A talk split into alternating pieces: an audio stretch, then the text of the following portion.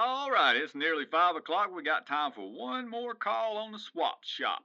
Hey, Alan, I got one item for sale and a public notice. If I could, I got this uh, R C race car. It's got that R C Cola logo on the top. It's a heck of a bargain. I'll take twenty-five dollars for it. And just a public service notice to people out there. If y'all going out to eat, if you got somewhere that's at least mediocre and they got people that'll serve you, brother, just keep going there. Don't venture out. Don't try nothing new because you just risking it, buddy.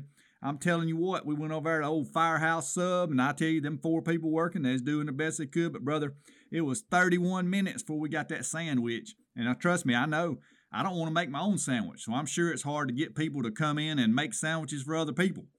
So I'm just not criticizing the Firehouse folk. They, some of them's firemen, I guess. I don't know. But I'm just telling y'all, if you got a place that has people and they serve you, and you don't have to wait a long time, don't don't venture out and try no other restaurants, because I'm just telling you, it's a, it's a dangerous move. Have you ever ate over there, Alan? Uh, yes, sir, and I, I normally get pretty good service over there, honestly. Well, that's good to hear. They probably know who you are, famous radio personality and all. But uh, I'm just letting everybody know that uh, good folks over at Firehouse, if anybody needs a job, they dang sure need you. So get on over there, but don't go there to eat it, you know, just till they get things a little more stabilized. Uh, seven oh two, one four one four if you want to buy that R C car logo deal.